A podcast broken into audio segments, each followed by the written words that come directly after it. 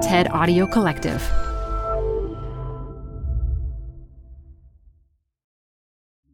Got a business problem? There's a TED Talk for that. Stay updated on everything business on TED Business, a podcast hosted by Columbia Business School professor Modupe Akinola. Every week, she'll introduce you to leaders with unique insights on work, answering questions like How do four day work weeks work? To Will a machine ever take my job? Get some surprising answers on TED Business, wherever you listen to podcasts. It's All Star Weekend in Los Angeles. I was a part of All Star team, a starter on the team, actually. This is NBA player DeMar DeRozan. And it had just been a tough couple of weeks leading into the All Star Weekend, and you know I was just looking forward to it. Just looking at it like, you know, I got a break. I can go back home. I can see my kids. I can see my family. Kind of just let my hair down a little bit and relax. Over that All Star weekend in 2018, DeMar didn't get the calm and rest he expected. Everybody was pulling at me, needing something, coming home and seeing yourself on the side of buildings. He felt overwhelmed and alone. Every ounce of emotion in a negative way you could you could feel. I think I felt it in, in that moment. I hit a wall. I just felt like I needed to get something off my chest. So one night, DeMar decided to share how he was feeling in a tweet. It was a lyric from the song Tomorrow by Kevin Gates. DeMar wrote, This depression get the best of me. NBA players don't typically talk about their mental health in the locker room, let alone in public. But here was DeMar telling the whole world he was feeling depressed. And I tweeted that and I went to sleep and I woke up have I woke up to like it was crazy. I just woke up to a bunch of mess. And that next morning we had media day and practice before the All-Star game. So I'm in front of all of all media having to answer to my tweet. And I, I and I wasn't ready for it, but I didn't you know, cuz I didn't expect what to come next. But it was probably one of the greatest things that I did and you know, to this day I'm I'm, I'm glad I did it. Finally sharing his depression gave DeMar a sense of relief. And it also empowered him to focus on a bigger mission. Breaking the stigma of mental health, depression, all these things that people go through that we overlook that could just really save people's lives, just to really have people feel like they they're being seen. DeMar started a conversation about mental health in the NBA. What if that conversation happened in every workplace?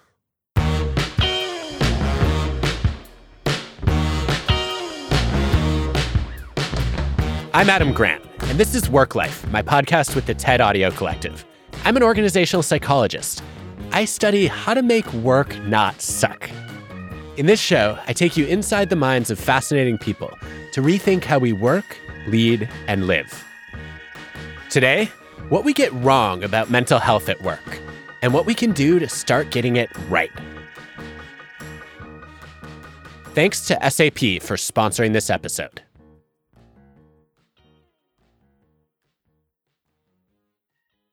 Before the pandemic, about 1 in 10 Americans were experiencing symptoms of depression and anxiety.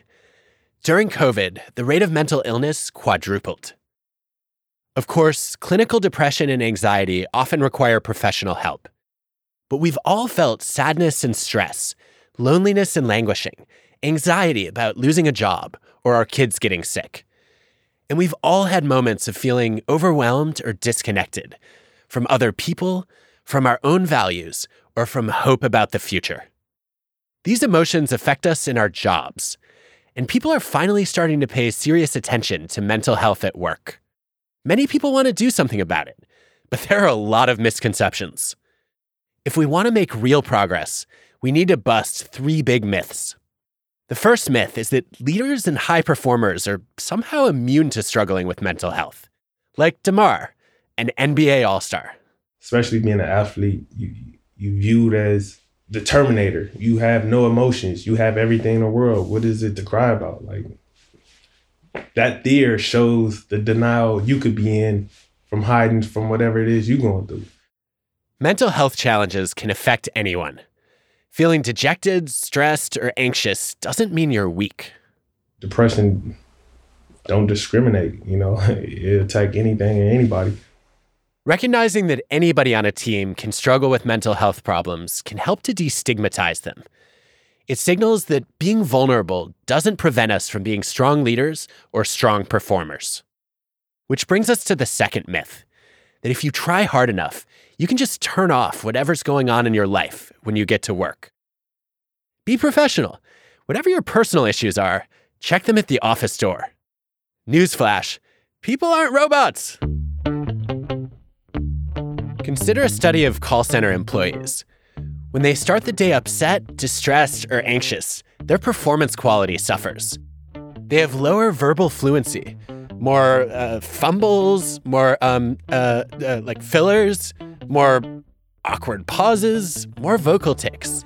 And if they finish a call feeling upset, distressed, or anxious, they're less productive the rest of the day. Of course, some people learn to manage those emotions unusually well. Some of my greatest performances in my careers came out when, when I've been at my lowest. really? Yeah, that's what it was for me growing up.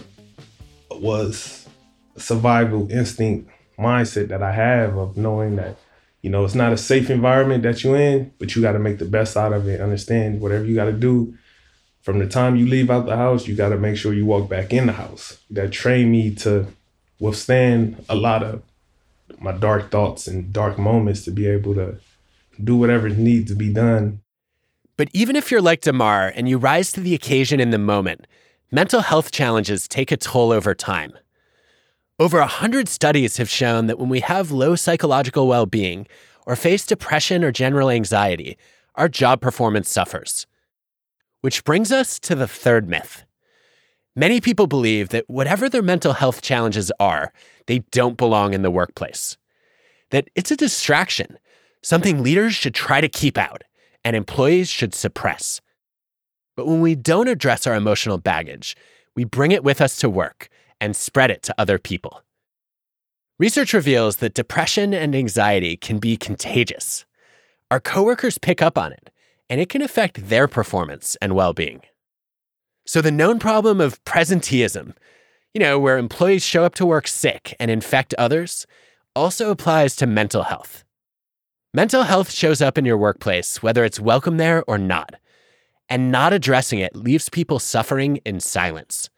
DeMar knows from experience.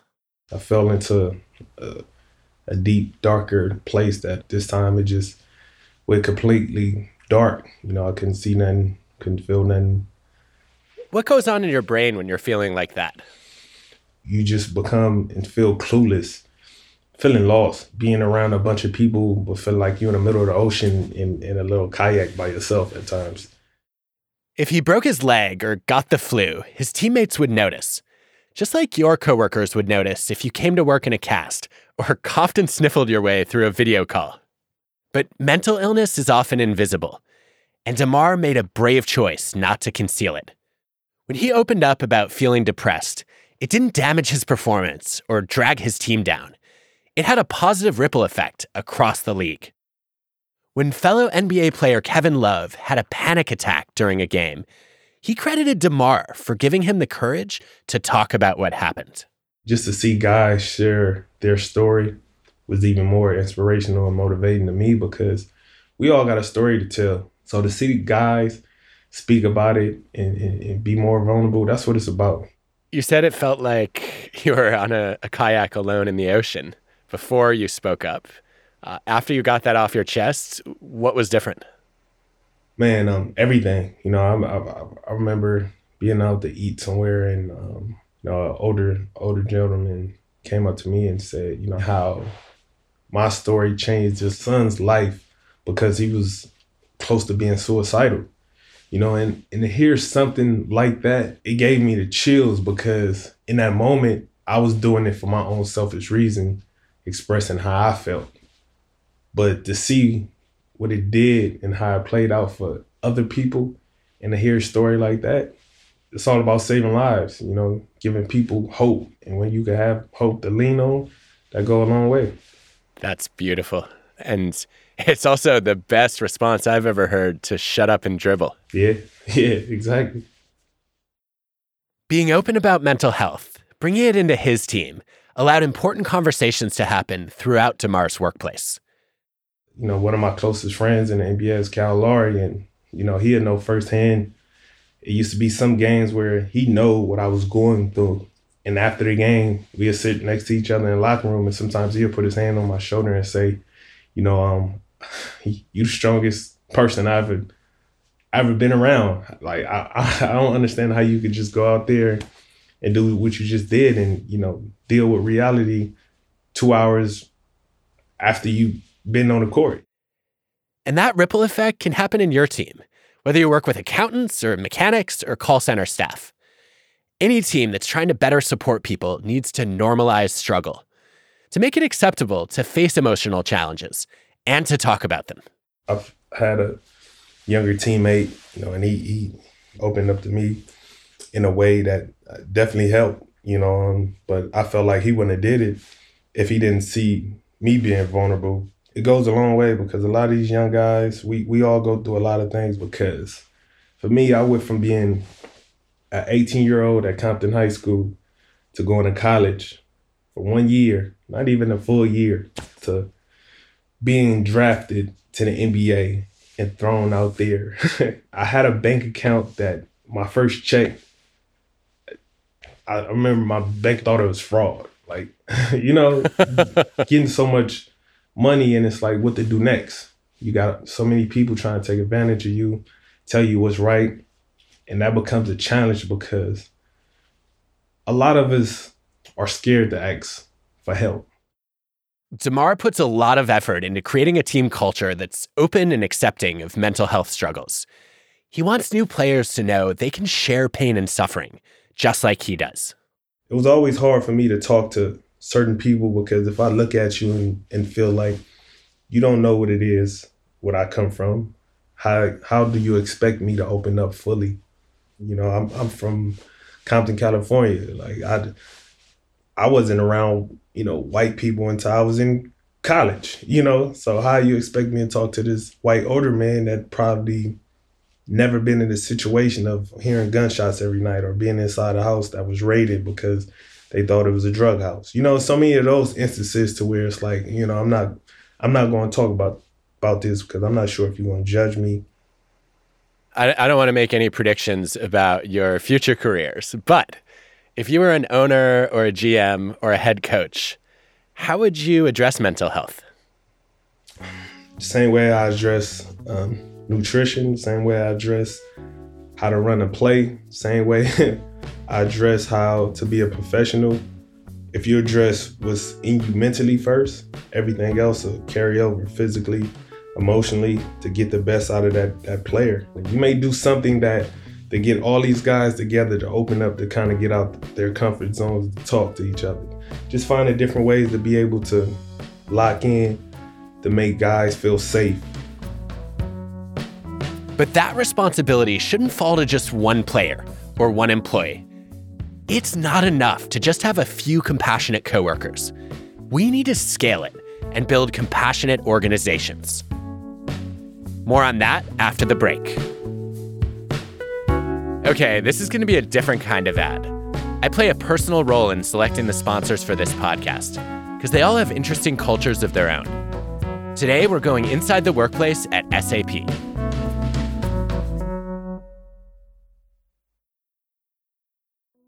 Growing up in a Catholic school, you would think there wasn't a lot of bullying and fighting, but there was. Meet Kristen Gentile. And it was always me who would get involved and intervene at a very young age people always came to me and, and they always say, like, you were our bodyguard. Sadly, bodyguard has taken on a different meaning for Kristen in her adult life. In 2017, when Kristen was pregnant with her third son, she was diagnosed with breast cancer. When the doctors decided to remove the lump, it turned out it was super aggressive and it had spread already through my lymph nodes. Let's get you on chemo, even though you're pregnant, immediately. And that was a really difficult, difficult time. Kristen made it through 16 rounds of chemo and 36 rounds of radiation. But in 2019, she was diagnosed with stage four metastatic breast cancer. I've had some really dark days where I wake up with aches and pains and it's hard to get out of bed. And I wonder, is that just my medication or is that the cancer just infiltrating my body?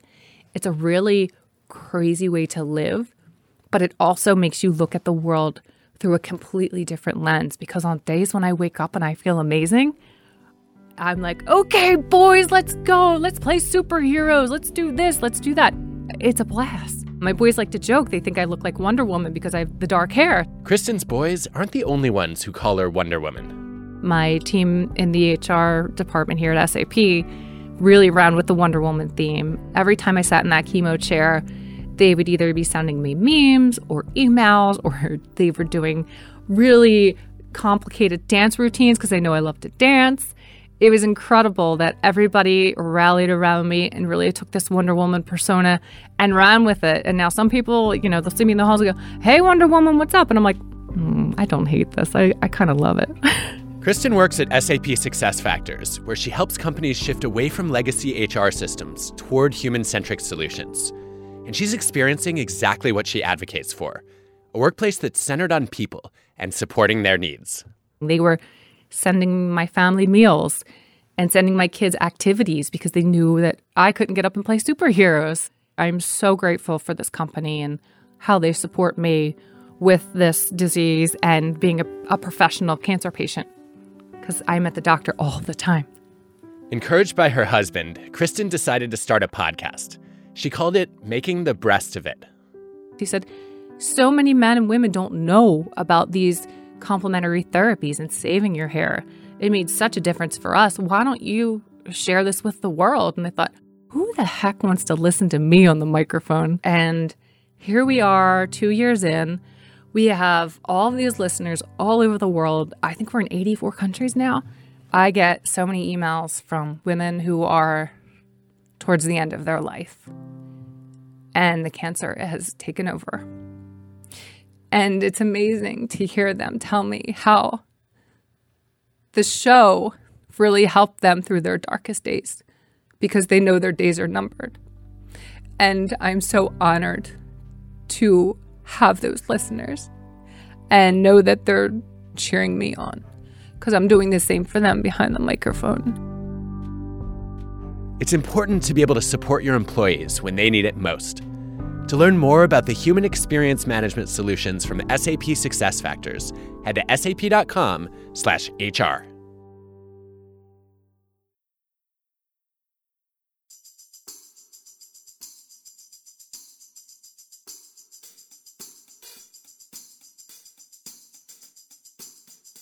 As the pandemic raged in full force, I kept seeing calls for more empathy at work. People wanted empathy from their coworkers, their clients, their bosses, and especially their bosses' bosses. Whenever people talk about mental health at work, empathy is a big theme.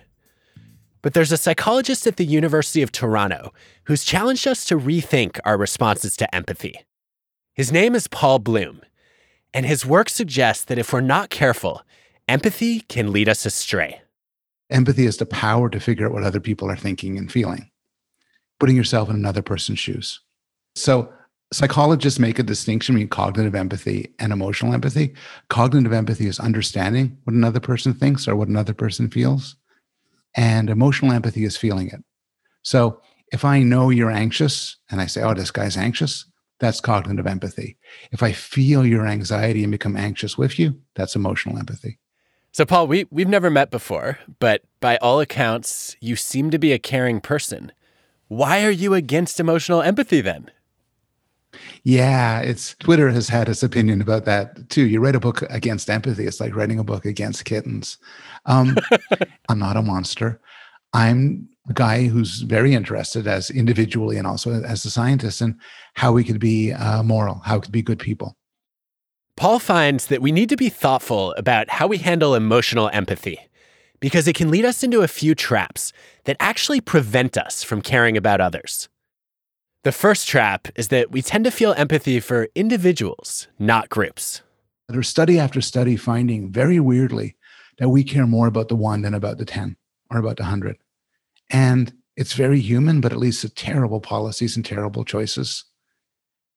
A manager who empathizes with one employee's stress is at risk for giving him time off, but not extending the same benefits to the rest of the team, let alone to other teams. Which leads us to the second trap empathy is biased. It's terribly biased. It's much easier for me to become empathic for you, a guy who looks a lot like me and has a similar job than me and speaks my language and, and maybe has similar background, than for me to feel empathy for someone whose skin is of a different color or lives in a faraway land or who I'm frightened of.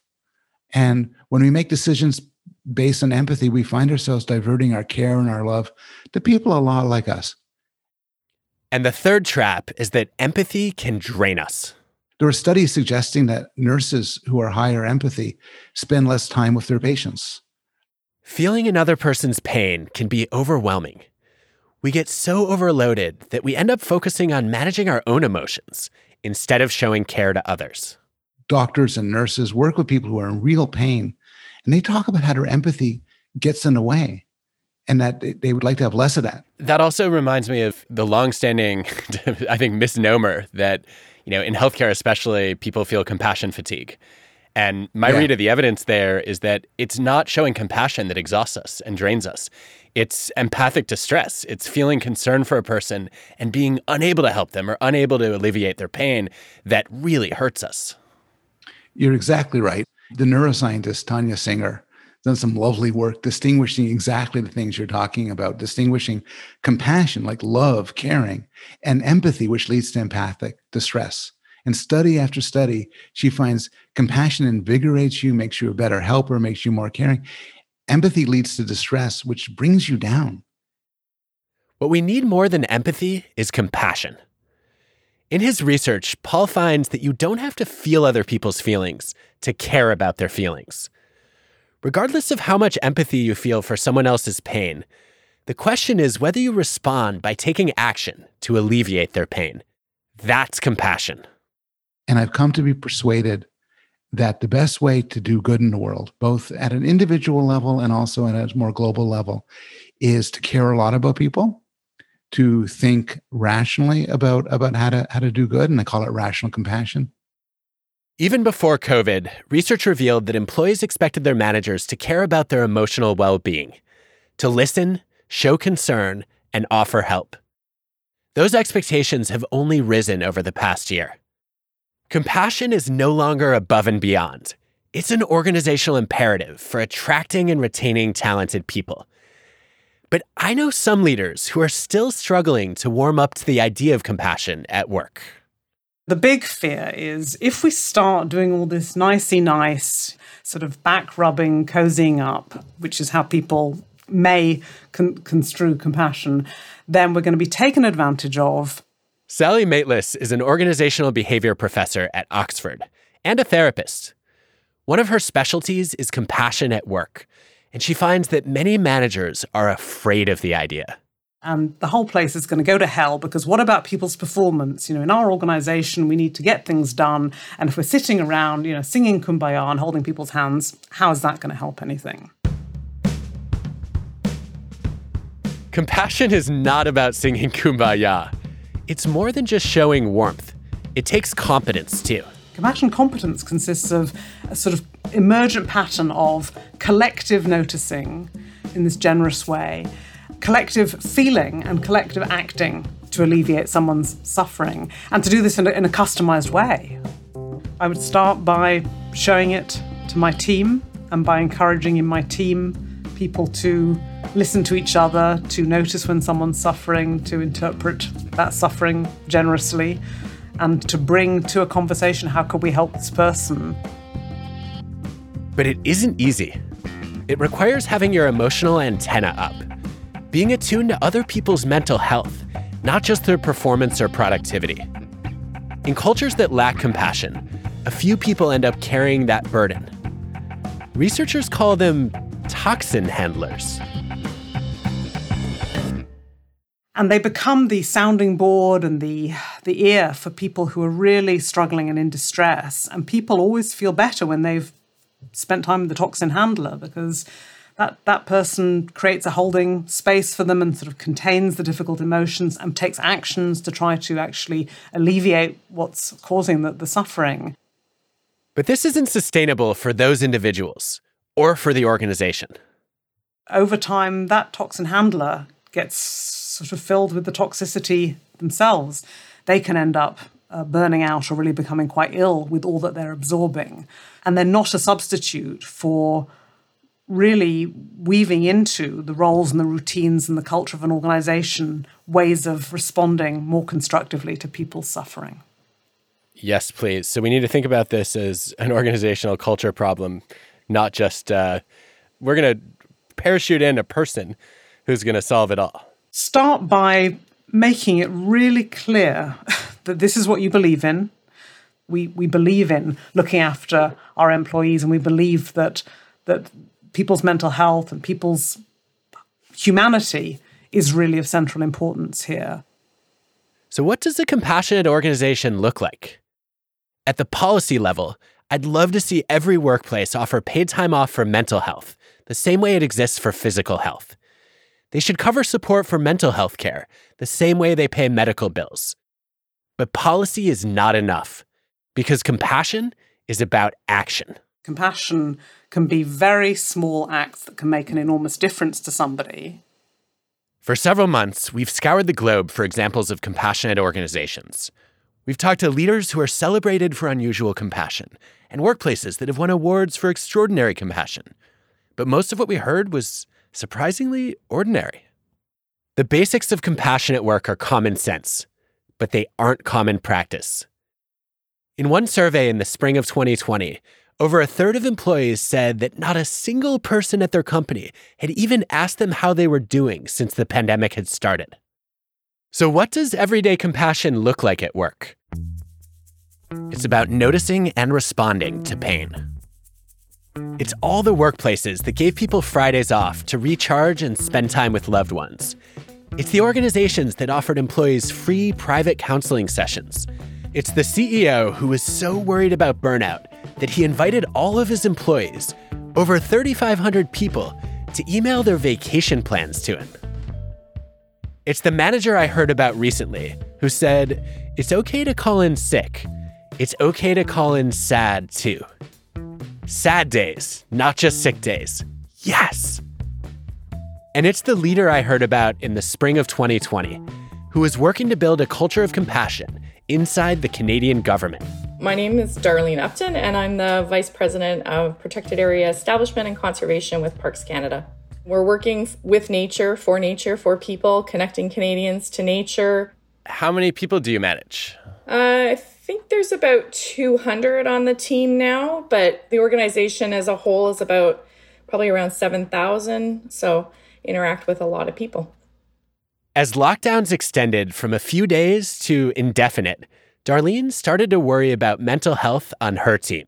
You always have a boundary between kind of work and home, and the pandemic kind of blew that up. So all of a sudden, I could see who had kids at home you could see right into people's bedrooms in some cases and and you could see people struggling. You probably felt that too trying to keep up with every video meeting working on site and worrying about protecting yourself and your loved ones from covid navigating a new virtual workflow while confronting the uncertainty of the pandemic taking care of older parents or younger kids.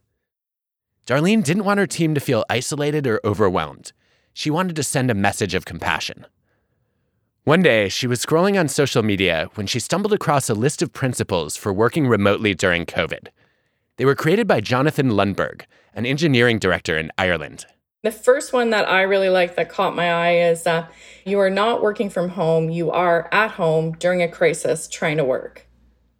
Another was your personal physical, mental, and emotional health is far more important than anything else right now. The other one I really liked is that you should not try and compensate for lost productivity by working longer hours. Um, I think there was a sense that people are going to have to work, you know, forever to make up for dealing with their family or their kids or whatever happened to be going on in their lives. So that idea of being more flexible in how we treated people and not expecting people to make up all the time, like till midnight or or whatever. Like people still needed a life. And then there were two more that kind of a bit later on in the pandemic seemed to resonate a lot. And that was you'll be kind to yourself and not judge how you were coping based on how you see others coping. And you will be kind to others and not judge how they are coping based on how you are coping. And the last principle said, your team's success will not be measured the same way it was when things were normal. I think these principles start you from a place of of trust. You trust your employees are working and they're productive. Because I find myself at times, you know, you're under pressure and you've got deadlines and things like that. There are times where, you know, I want to kind of go, where is it? And then you kind of stop yourself and go, well, wait a second. Especially now, like you, you really don't know what people are dealing with necessarily. So Darlene shared the principles with her team of 200. And then they went viral first across the Canadian government and then around the world. The principles helped pave the way for Darlene to create a more compassionate workplace when her team needed it most. They resonated with me. They really resonated with people. I would say, like, some people got a bit of comfort knowing that management would kind of share something like that. That's the first step for building a culture of compassion. You make it legitimate to share struggles. It's what DeMar did in his NBA team. And it's what Darlene did at Parks Canada. So I think the principles gave those people working in offices a little bit of legitimacy that their life was not like normal and rosy as well. Her team realized their struggles mattered to leaders and slowly gained the confidence to share how they were coping with remote work and all the stress of COVID. Soon, Darlene was leading weekly calls with her team and asking them how they were all doing. I used to ask around as to who was doing some neat things to cope with the pandemic. So, one of the team members, her and her husband, uh, were big avid hikers and climbers. So, they had developed this system. They had measured this, their staircase going down to the basement, and they started tracking how much they were going up and down it and calculating their the elevation gains that they were doing and then they would attach that you know they would liken that to like a mountain peak in a national park and they would pretend they were climbing it. And once they hit the elevation they would take a photo with the family and post a picture on the wall and head for the next peak. So you know after this call everybody shared all the positive stuff. I thought it was great. But for the rest of the team members listening to the story it was not great at all. It's good to open up the conversation about struggle, but you have to be careful about the tone you set when you do it. Darlene's team call was veering dangerously toward toxic positivity, the pressure to be upbeat and enthusiastic at all times. A couple days later, I started hearing uh, people saying that they actually felt worse after the call, not the intention. So I had on the on the next call, I said, you know, I thanked again everybody that had shared what they were doing, but I acknowledged that I had heard that some people uh, were not feeling like they were coping as well, and and as a result of that call, they felt a little bit worse about themselves. People were judging themselves based on how others were were coping, and that just opened the floodgates up. It was a very very emotional call. There were people in tears saying they were lonely, sharing some of their struggles. Some people saying like I don't have the energy to bake sourdough or climb mountains. I'm exhausted. This is where Darlene took a second step toward building a culture of compassion. She challenged toxic positivity by setting up a call for people to be candid about their struggles at work. In your team, that might be dedicating a portion of your weekly huddle to emotional support or scheduling a monthly team check in to see how people are doing. This opens the door for what's called emotional acknowledgement, it's the simple act of noticing and mentioning another person's emotional state, and research reveals that it builds trust. It starts with paying attention when a coworker's responsiveness dips or an employee's mood lags. For example, let's say your colleague was frowning during a meeting that went poorly. Instead of just commenting on the situation, that meeting was a dud. You can acknowledge the emotion itself by saying, You seemed upset during the meeting. How are you doing? I've found in my research that making space for compassion doesn't just benefit the people who receive it. It also fosters feelings of pride and gratitude in people who show it. They appreciate the opportunity to give support to others. And Sally finds that the benefits extend even further. And we also know that people who hear about compassion organizations or who witness compassion also feel better, feel more loyal, more um, committed to their organization. So, just that in itself, I think, is a very joyful set of findings. A final step for building a culture of compassion is for leaders to show their own vulnerability. When leaders model that it's okay to struggle, that makes it easier for others to ask for help, which was something Darlene got more comfortable doing. For me, finding the balance of sharing enough but not too much, like sharing enough so people know you're real and maybe get a sense of it's okay to have a down day, the boss has a down day, and also trying to be inspirational in a sense as well. It's so powerful that you said it's okay to have a down day, which is something that a lot of leaders don't feel they have the luxury to do. What emotions did you share with your team? I remember coming back at Christmas and I thought Christmas was going to be such a great break. And I came back angry. Like, it was such a weird feeling. It was like this anger at being in this state of like not happiness, you know, nothing to be particularly sad about but also nothing to be super joyous about either that sort of just existence. And and so I, i've seen that with the team. Well, I imagine that's a big part of why those principles you shared were so resonant for people is you were saying, look, all of these things that are incredibly difficult, they're normal, they're human. You don't have to be completely invulnerable or invincible to them. I would say you've got to show a little vulnerability. You need to be able to sort of create a space where people can feel safe enough to kind of share how they're feeling and not be judged for it, but also know that the the result of doing that is actually going to be support is that people will colleagues may step in and say, "Hey, I got your back," or you know, the boss may say, "Okay, let's find another way to get this done."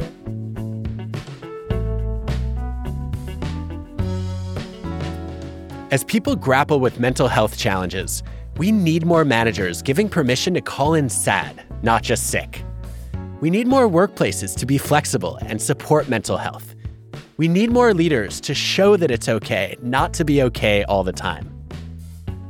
I hope these moments don't end with the pandemic.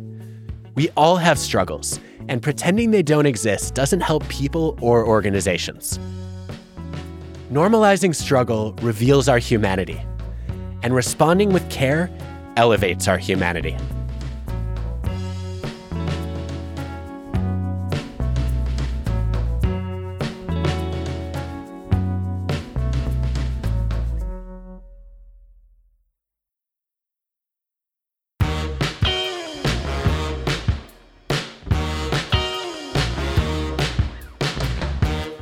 Work Life is hosted by me, Adam Grant.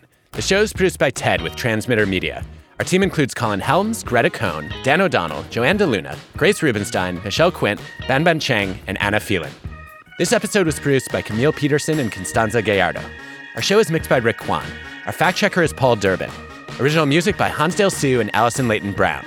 Ad stories produced by Pineapple Street Studios. Heartfelt gratitude this season to Ama Aridako, Nicole Bodie, Valentina Bohanini, Sammy Case, Micah Ames, Nicole Edine, Will Hennessy, Sarah Lee, Jen Mikulski, Alex Siegel, Sarah Jane Souther, and Emma Taubner. Special thanks to our sponsors LinkedIn, Logitech, Morgan Stanley, SAP, and Verizon. Gratitude to the following researchers Nancy Rothbard and Stephanie Wilk on mood and performance, Michael Ford and colleagues on well being and performance, Sigal Barsade on emotional contagion, Gary Johns on presenteeism, Nancy Eisenberg, Andy Molinsky, and Joshua Margolis on emotional overload. Ginka Toegel and colleagues on emotion helping. Elisa Yu and colleagues on emotional acknowledgement. And Jane Dutton, Monica Worline, Jacoba Lilius, Jason Kanov, and Peter Frost on compassion at work.